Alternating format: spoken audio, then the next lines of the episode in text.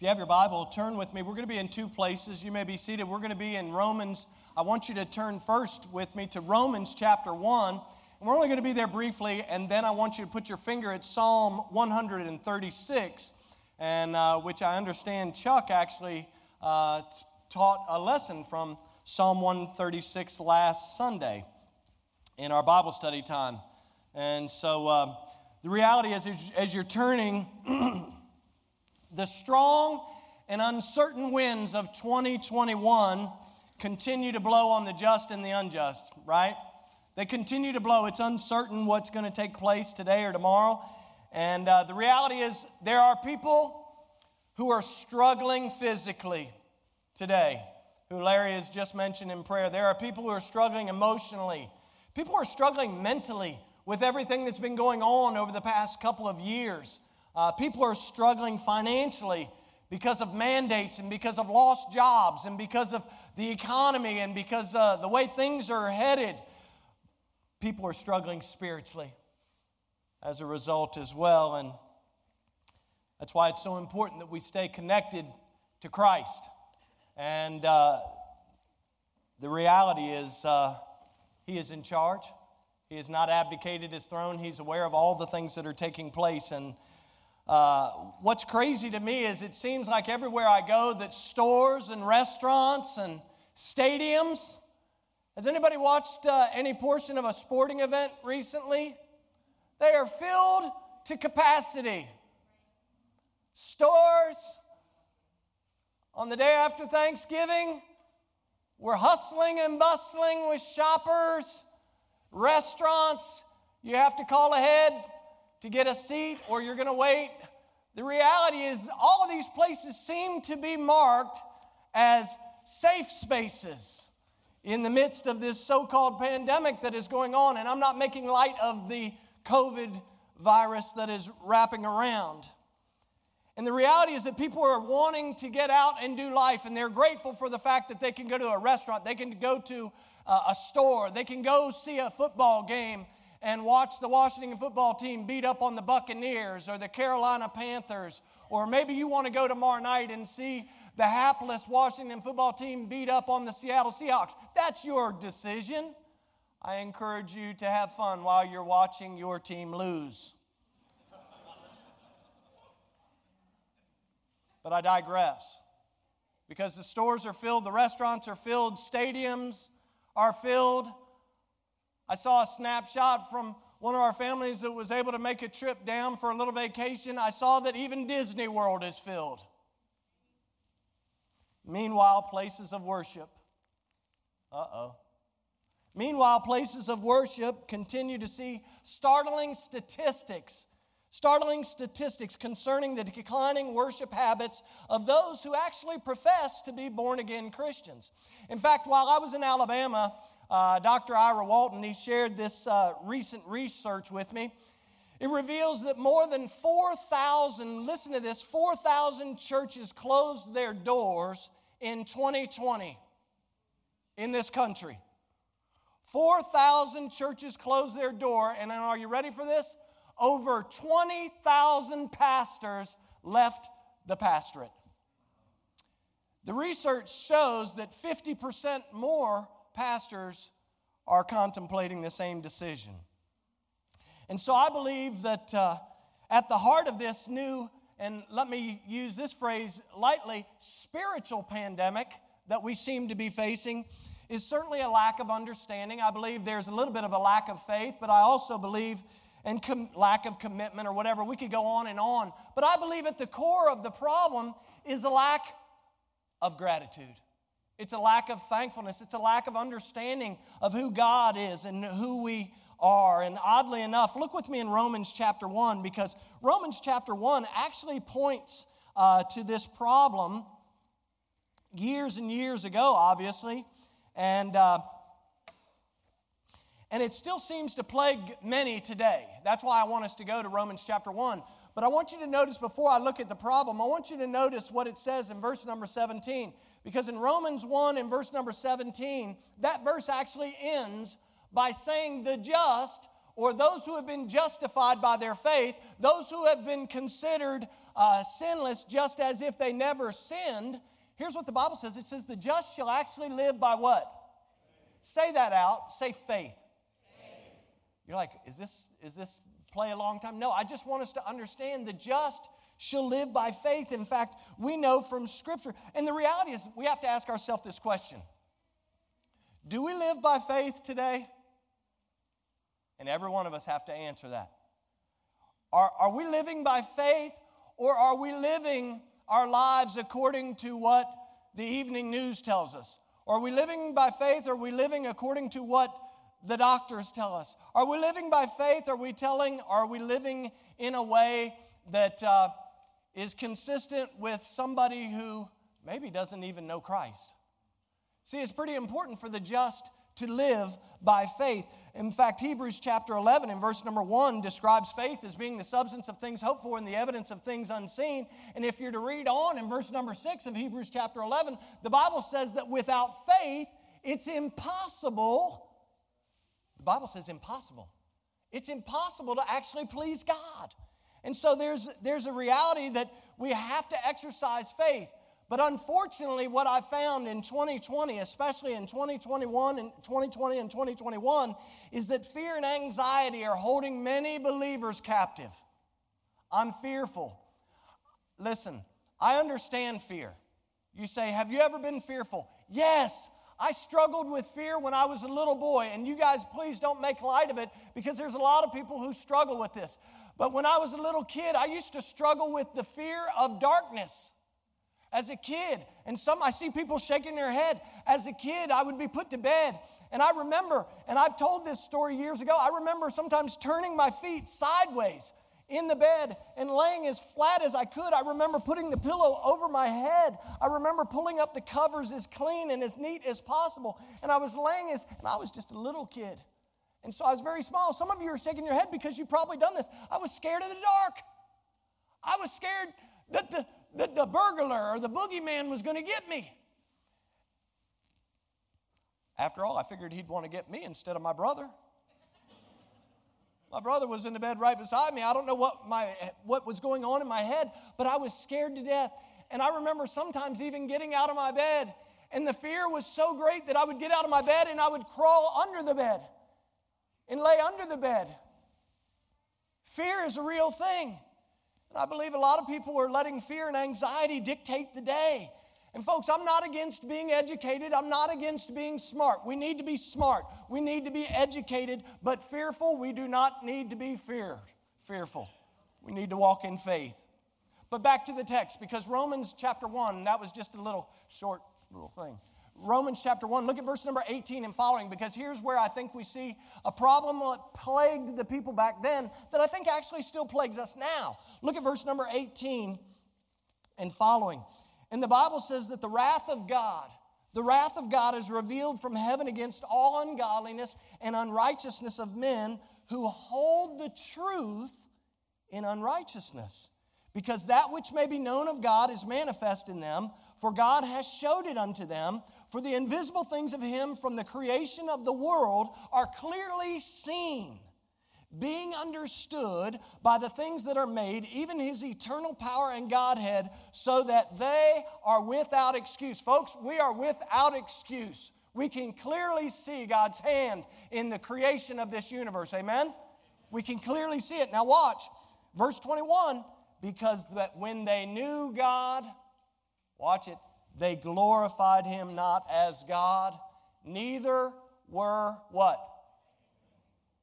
Neither were thankful, but became vain in their imaginations, and their foolish heart was darkened. Look at verse 22. Professing themselves to be wise, they became what? They became fools. Folks, I believe there's a lot of people running around doing this. There's a lot of people professing themselves to be wise. But as I said in the Sunday school hour, the wisdom of the world, the Bible says, is foolishness with God. And so we must walk in faith. We must be thankful. Second Timothy chapter 3, and I'll flip there. You can stay where you're at. Go back. In fact, uh, 2 Timothy chapter 3, I read this about a little bit over a month ago, a month and a half or so ago. In verse number one and following, listen, this echoes exactly what was said in Romans chapter 1. look at verse 1. This know also, this know also that in the last days perilous times shall come, for men shall be lovers of their own selves, covetous, boasters, proud, blasphemers, disobedient to parents. What's the next one? Unthankful, unholy, without natural affection, truce breakers, false accusers, incontinent, fierce, despisers of those that are good, traitors, heady, high minded, lovers of pleasures more than lovers of God. Look at verse number five having a form of godliness but denying the power thereof. Folks, we have a problem that's running rampant. People are lovers of their own selves today. I love me, myself, and I, therefore I'm going to serve me, me, myself, and I. Instead of, I love the Lord thy God, so I'm going to worship him, I'm going to serve him, I'm going to praise him, I'm going to give thanks to him day in and day out. Instead of that being the focal point, the focal point has become, I love myself too much. And because I love myself, I'm unthankful for what God has done in my life. In fact, I'm not even unthankful, I'm just kind of indifferent. I don't even think about what God has done in my life. Why? Because the focus is on me, myself, and I.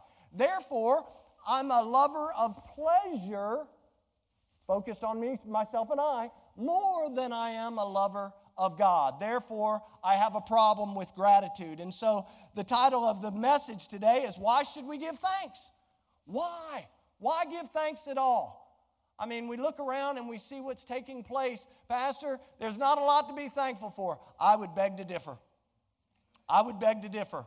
You say, well, um, you know, gas is $3 and 19, 29 cents a gallon. Guys, can I remind you of something? It was $3.19 before. We already went through this. It was already $3 and it, it got a lot higher than 319. You remember we, we had the gas buy downs down here, down in the street, where we'd buy the price of gas down for people. This is nothing new. Uh, my turkey costs more. I think it costs more than a dollar more, but anyway, the turkey costs more, and this costs more, and gas is more, and the heating bill is going to be more. And, and if we're not careful, we get so focused on all the doom and the gloom and the negative and the, and the naysayers that we forget to look up and say, God, you are worthy to be praised. Look at Psalm 136. Go back with me to Psalm 136. Oddly enough, as you're turning there to Psalm 136, this psalm has been referred to as a hallelujah psalm. It's a hallelujah psalm. And you say, why is it referred to as a hallelujah psalm? Well, the reality is it's a hallelujah psalm because there's no requests. It's, it's, there's no requests, there's no complaints, there's no problems. Instead, it's just a list of moments down through history where God has worked. And so, look with me, beginning in the first few verses, right away, the psalmist pleads with God's people to give thanks. Now, notice verses 1, 2, and 3. The Bible says, Oh, give thanks unto the Lord, for he is good. His mercy endureth forever. Oh, give thanks unto the God of gods, for his mercy endureth forever. Oh, give thanks to the Lord of lords, for his mercy endureth forever. Sadly, we live in a time, much like the children of Israel, by the way, we live in a time when we have. Uh, we have, by our own design, I would say by our own design, we've created, we've enabled, and we've actually maintained all sorts of little gods, all sorts of little idols, right? And we set them around in our life. We have the idol of materialism. We set that over here. We have the idol of whatever. And family is not bad, but sometimes if we make our family the idol, it gets out of track, it gets off whack, right? And so we've got this little idol here, we've got this little idol, and we've got this little God over here that we serve Monday through Saturday, and then we turn around and we want to serve the one true God on Sunday. It doesn't work. And it didn't work with the children of Israel, but this is what we do. But notice the first three verses, because in the first three verses, the psalmist says that you and I, why should we give thanks? He says we ought to give thanks because the Lord is good Secondly, he's the God of gods and he's the Lord of lords. In other words, the psalmist starts by saying, He's all you need. I thought I'd get a bigger response out of that. Go figure. The psalmist said, Give thanks because he's good, because he's the God of gods and he's the Lord of lords. He's all you need. If you need some other God, there's a problem. If you need some other little idol, there's a problem.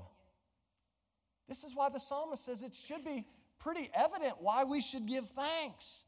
Our God is the omnipotent. That means all powerful. He's the omniscient, all knowing. He's the omnipresent. He's everywhere, supreme being of the universe, and He's good. He's not only, I put down, He's not only the source of goodness, He's the sustainer of goodness, He's the perfecter of goodness, and He's the rewarder of goodness. That's a lot of good, and I'm out of breath. He's good. So we should give Him thanks. Not only should we trust Him, but we should be constantly bowing before Him in gratitude and praise and worship. Notice in verse number two and three, I, I, I want to make a point out of this because it does not say that He is a God of gods or a Lord of lords. Look at it. It says He is the God of gods and He is the Lord of lords. There's none like Him. Folks, if there is any power, Watch this. If there's any power in heaven or in earth that is worthy of, watch this, a title or some type of position, the reality is, if there is, and I'm not suggesting there are because there's one God and one God alone, but if there's somebody who thinks they're worthy of some title or some position, the reality is our Lord is the God of them. He's in charge of them. He has oversight of them, He has dominion and authority over them. In fact, their existence, just like ours, is dependent upon Him. Oh, my goodness, we should give thanks because He's good. He's the God of gods and He's the Lord of lords. All throughout this psalm, there's an answering chorus that goes along. And in the King James Version, it says, his mercy endures forever. So it says in verse number one, like watch this, it says, Oh, give thanks unto the Lord for he is good. And then there's a colon. Why? See, I always say, why do we say this? Uh, if you see a colon, ask the question why. So it says, Give thanks to the Lord for he is good. Why? For his mercy endureth forever. But I want you to notice what some other versions of Scripture say, because when you do a study of the Hebrew, here's it's incredible. The King James says his mercy endures forever. The CSB actually says his faithful love endures forever. The NASB says his loving kindness is everlasting. And the ESV says that his steadfast love, that means it's unmovable, it never changes. His steadfast love endures forever. Oh, the Hebrew word translated as love speaks of a loyal love. How many would like to have a loyal love in your life? Yeah, a loyal love, a faithful love, a covenant love. And in fact, it's a love, I put down in my notes, it's a love that lasts because it's based on an unbreakable commitment.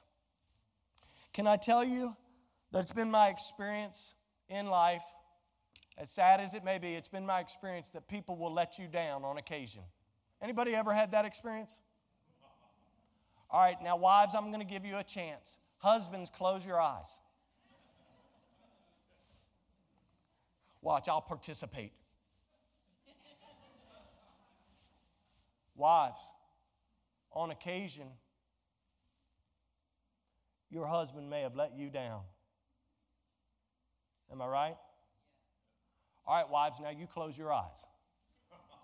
Because I want the guys to feel at, at ease about their, you know, because if a guy says that the wife's let it's over. There's no Sunday, anything after service. Guys, on occasion, now I know someone's going to say, no, my wife has never let me down. My wife has never sinned. She's never done anything. No, she's perfect. Right, okay. See, you're already getting nervous. See, the guys get so much more nervous. The women are like, oh, yeah, that's right. He let me down. He let me down every day. I have to remind him how blessed he is. And the guys, when even I start to pose the question to the guys, guys start getting like, what's going on? Is he going to ask me if my wife really has done something? Yeah, guys, there have been times I'm guessing that your wife has let you down.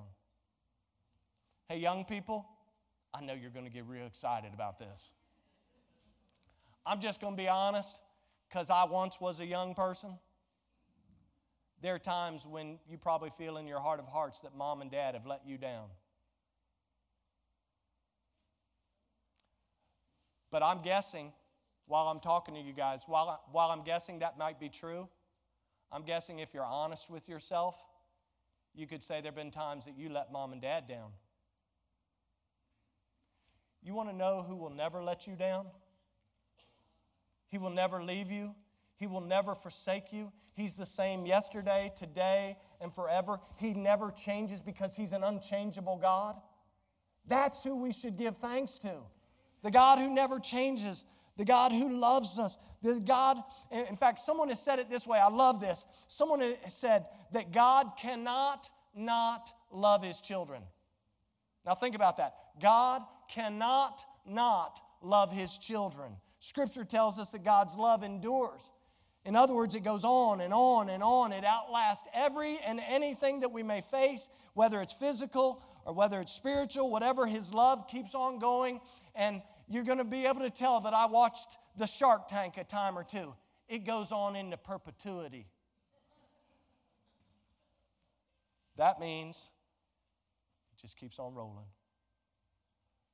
When we cease to exist physically in this life, his faithful love endures. When we, when we go to meet him in the air, his faithful love endures. When you're down here and you feel like the world is beating the heck out of you, his faithful love endures. When things aren't going right at the job, his faithful love endures. When you lose a loved one, you lose a family member, you lose a friend, you love, lose a coworker, you lose a neighbor, his faithful love endures forever. It just keeps on rolling. Nothing changes it, nothing subsides it, nothing distinguishes it. He continues to love you and me. Why? Because He's good, because He's the God of gods, and because He's the Lord of lords. That's who He is. Oh, we should give thanks because no matter what we face, his faithful love endures forever. In verse 4, look at verse 4. It says that He alone does all of these great wonders. And if you read on through the rest of Psalm 136, and we'll not read it all for time's sake, but if you read the rest of Psalm 136, it's simply a survey of God's faithfulness. That's why we sang, Great is His faithfulness. It's a survey of God's faithfulness all down through history, all the way back. If you look at verse number five, it goes all the way back to creation. Because verse 5, 6, 7, 8, 9 are talking about creation. It's literally a parallel of Genesis chapter 1. And look at verse number 5. It begins by telling us that He, by wisdom, made the heavens. That's crazy. A lot of people, I read this article, a guy was, a commentary, and a guy was talking about that he actually believed in the Big Bang Theory. Now, a lot of people, you, you study creation and just hang on with me. He said, I believe in the Big Bang Theory. My belief is that God said it, that settled it, and it came to being. That was the Big Bang he was talking about. He wasn't talking about some kind of evolutionary explosion. He was talking about that God spoke and the worlds were formed. In verses 6 through 9, the Bible speaks of God's creative power regarding the earth, the seas, the sun, the moon, the stars. Hebrews chapter 11 and verse 3 puts it this way by saying, Through faith, we understand that the worlds were framed by the word of God, so that the things which are seen were not made of the things which do appear. If you and I leave God out of the creation process, we're in trouble. If, if, if you leave God out, of the creative process, you're in trouble because then you start to question who am I? Where did I come from? How did I get here? See, it's so important. Genesis 1 through Genesis chapter 11, I encourage you to read it and to really understand the creative process. In verses 10 through 15, notice here the psalmist celebrates the amazing series of miracles orchestrated and accomplished by God to free his children from the Egyptian bondage. Look at verse number 10, and I'm just going to read the first part of these verses. Look at verse 10. It says, To him that smote Egypt in their firstborn. Verse 11, and brought out Israel from among them. Verse 12, with a strong hand and with a stretched out arm. To him, verse 13, which divided the Red Sea into parts verse number 14, and made Israel to pass through the midst of it all, but overthrew, verse number 15, overthrew Pharaoh and his host in the Red Sea. Folks, I don't know about you, but if you've never had a Red Sea experience, I can't imagine a greater experience to praise God about. You look back and you see your enemies on your tail, and God says, Hey man, put that staff, you, you remember that stick I gave you? Put it in the water. here's what's going to happen. When you pop it in the water, man, the sea is going to divide and it's going to go up like walls. Now, have you ever been outside after it rains? You ever been outside after it rains? It gets kind of muddy. You think the ground would be kind of muddy and soggy right there in the sea? When God separates the sea, the Red Sea, and the children of Israel go through? No, they went through as on dry ground. That's the power and the love of our God. He does amazing, incredible things. And the good news for us today is the reminder that our great God has no problems defeating our enemies. He's not concerned about our enemies as much as we are because He can take care of them all. And by the way, He doesn't need my help. We pray and we seek His face and we ask Him to do His will. We're, we're to give thanks for the will of God in Christ Jesus concerning us, but He doesn't need my help to defeat my enemies.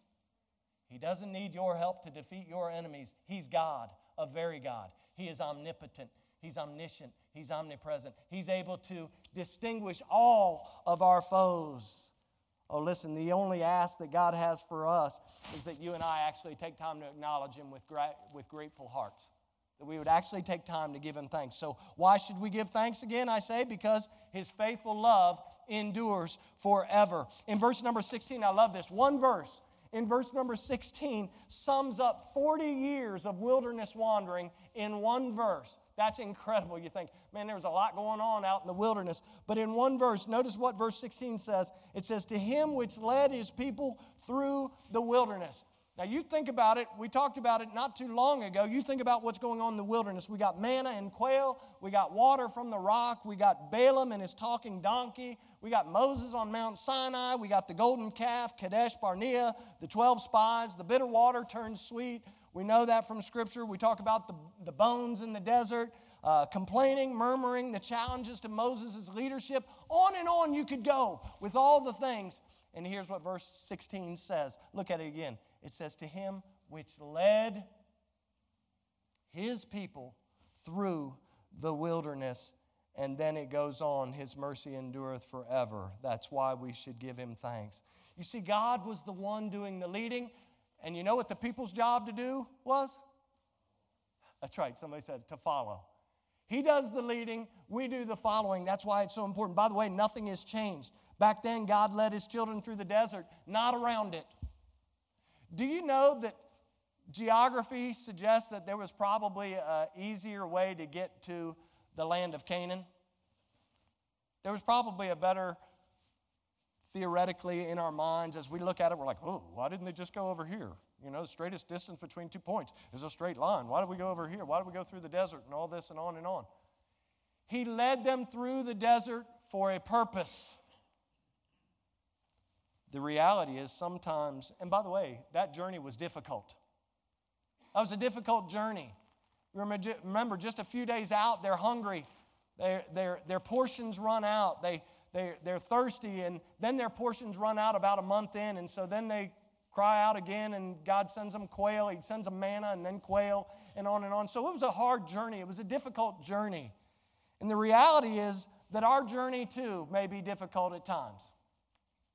You may have to go through some tough terrain in this life. But the reality is, if we will follow the leading of the Lord, if we will pay attention and we will follow His word and His commands and His directives, we'll do a better job of coming through this journey of life. And just as He was with the children of Israel, then He will be with us now. Look at verse 17. 17 to 22, the psalmist refreshes our memory concerning the incredible stories again of God's faithfulness, again with the defeats of Sihon and Og. And you can read this story in Numbers chapter 21. They're wanting to go through the land, and the Sihon, the king, says no, and so he comes up against Israel. Sorry, Charlie, you lose. Then the king Og, he comes up against the children of Israel. Sorry, Charlie, you lose too. And so even when Israel, watch this, even when Israel was failing miserably. Even when they were steeped in sin, even when they were not giving praise and glory and thanks to God, God never gave up on them. That ought to be good news for each and every one of us who sometimes we fail miserably, Sometimes we don't give God the glory. Sometimes we don't pay attention to His word or His leading in our lives. And just as He was with the children of Israel, He will be with us. We have the authority of God's word to remind us that God is a good God. He is the God of gods. He is the Lord of lords. And He will be with you and He will be with me. No matter, watch, no matter how horrible we can sometimes be. Why? Because He's good. This is what He did with the children of Israel.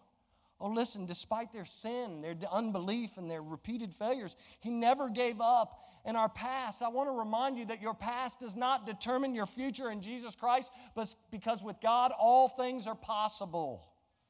His mercy, His love, and His kindness, they endure for how long? For how long? I want you to remind yourself when you walk out those doors today that His mercy, His love, and His kindness, they endure for how long? By the way, if that's not enough for you to give thanks, you say, why should we give thanks if that's not enough? I mean, I mean, we didn't really read the whole passage, but if that's not enough, I want you to look at verse 23, 24, and 25. Because the psalmist wraps up with a final trio of reasons to give thanks. And in verse 23, he says, Who remembered us in our low estate? For his mercy or his faithful love endures forever. In verse 24, and hath redeemed us from our enemies. For his mercy or faithful love endures forever. Who giveth food to all flesh. For his mercy or faithful love endureth forever. God loved and remembered us, you and I, by sending his son to die on the cross. If he did nothing else, by the way, he didn't even have to do that. But he did because he loved you because he loved me. What an amazing God we serve. Oh, he loved us. He remembered us by sending his son. There in verse number 24, the Bible talks about the fact that he redeemed us. Our God loved and redeemed us. In fact, that word actually speaks of delivering us, delivering us from our enemies. Have you ever had an enemy? Anybody ever had an enemy in the workplace? Anyone that sought to put you down? To take you out? Anybody have enemy at school? You ever get bullied at school? Right? I used to stick up for people who got bullied.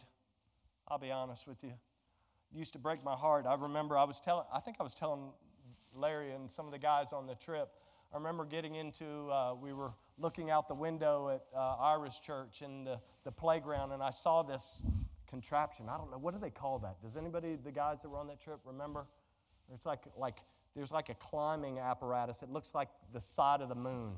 And you kind of climb up over it and over. And I remember that they had one of these when I was in second grade down here in Springfield, Virginia. I went to Garfield Elementary School there in Old Keene Mill Road. And I remember I was out on that thing one day, and a, and a kid uh, was picking on a little girl. And it was second grade, and I got into a fight with him.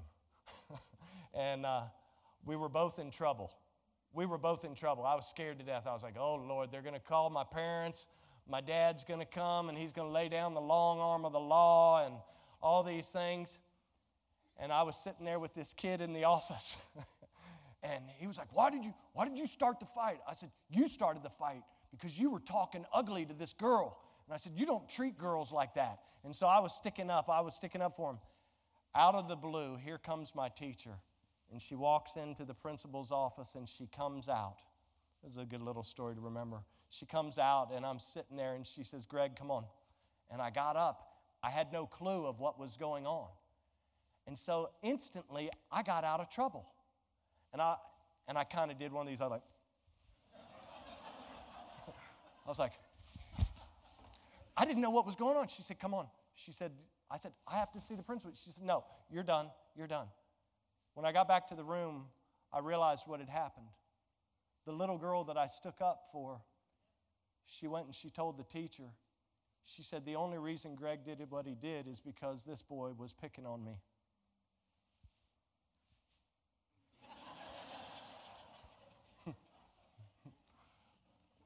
Man, I wanted to give God some glory that day. Folks, God loved us and redeemed us from our enemies, the greatest enemy of which is sin.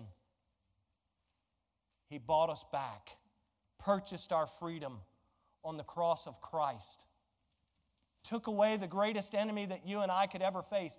If you've never trusted Him, by the way, if you're here and you've never trusted Christ, know this that He loved you so much that He died for your sins.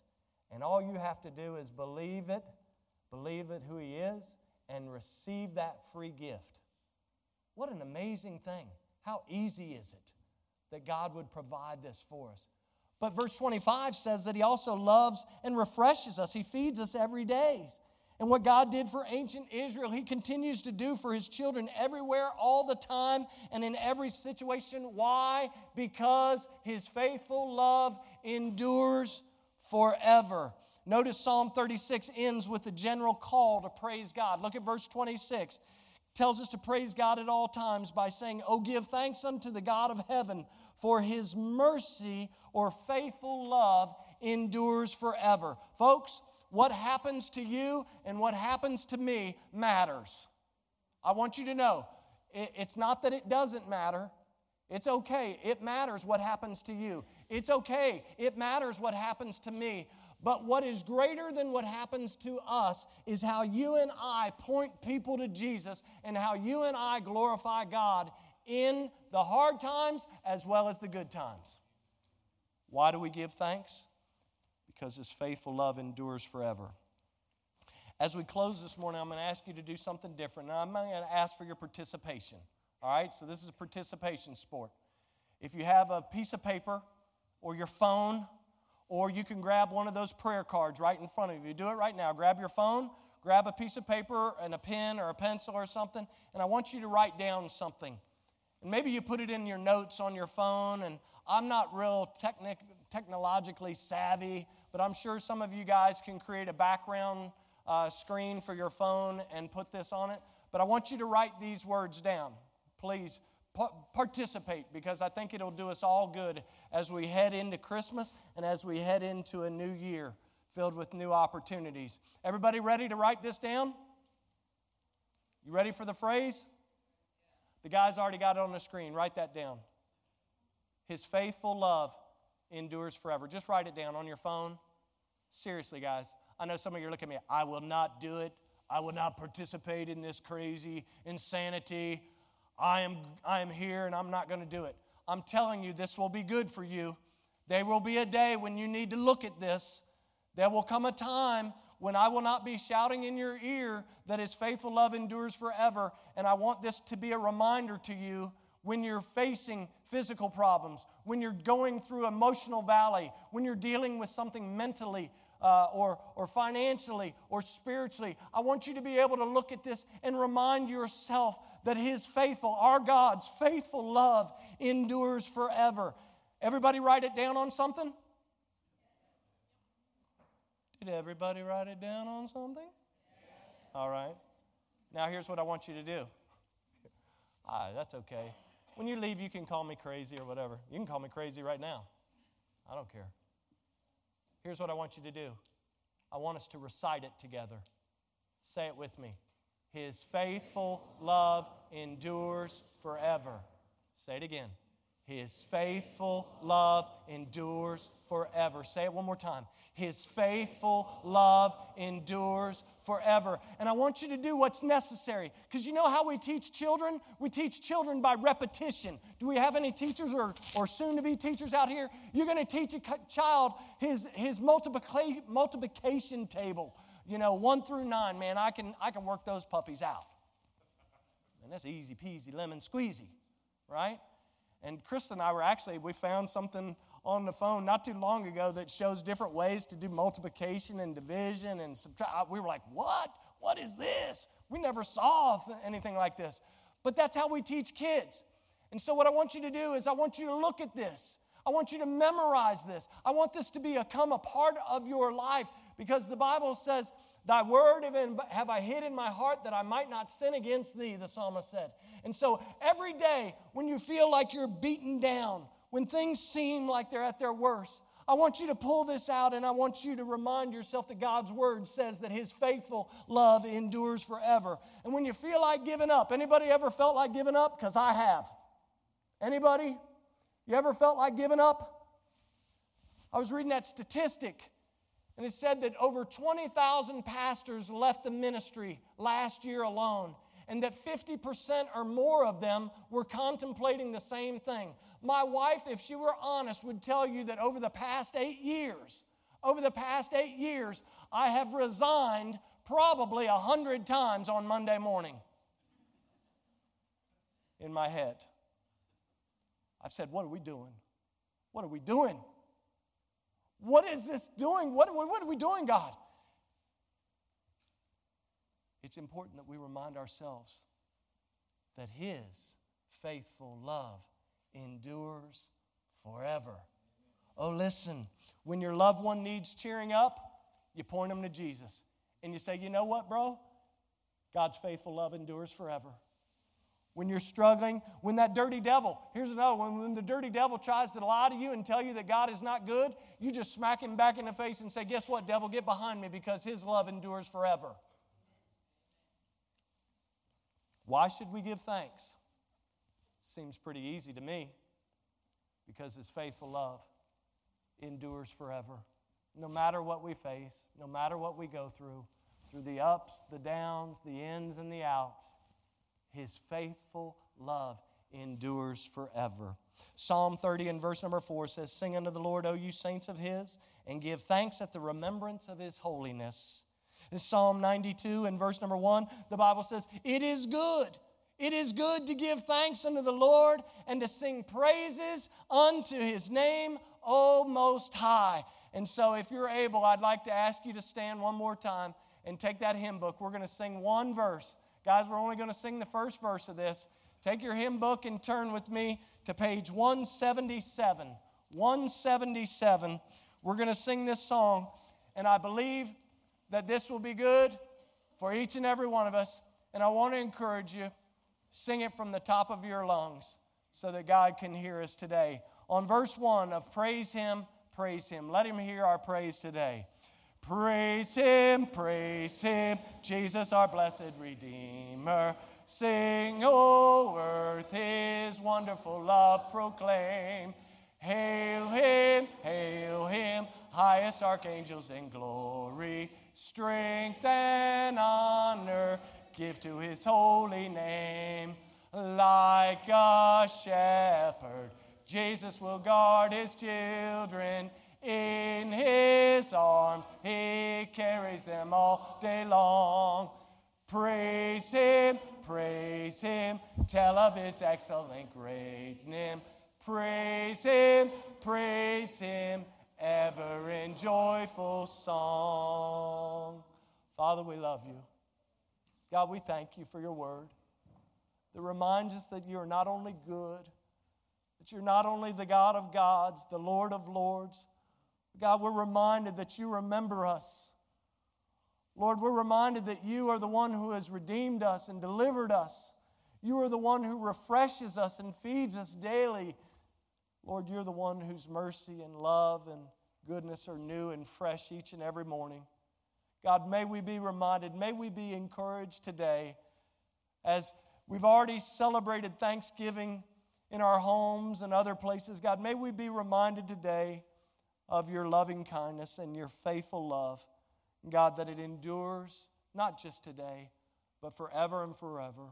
Lord, I pray that if there's somebody here, somebody watching who's never trusted in that great love, God, I pray that they would seek me out after this service, God, that they would call, they would text, they would do whatever is necessary if they have questions, that I might be able to show them from your word how that they could know that they could have a home in heaven simply by placing their faith in Christ.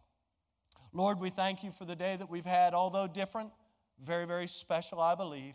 God, I pray that you'll dismiss us with your blessing. And God, you'll be honored as we gather together on Wednesday and next Sunday as we begin to focus our celebration on that season of Advent when you first came to earth as a little baby. Lord, I love you and I thank you for what you've done today and how you saw fit to see us through this wonderful service today. We give you the praise as we go our separate way. For it's in Jesus' precious and powerful name that we pray, and for his sake, amen and amen. Thank you so much for listening. If you'd like more information about our ministry, check out our website at battlefieldbaptist.org or follow us on Facebook and Instagram. We'll see you next time.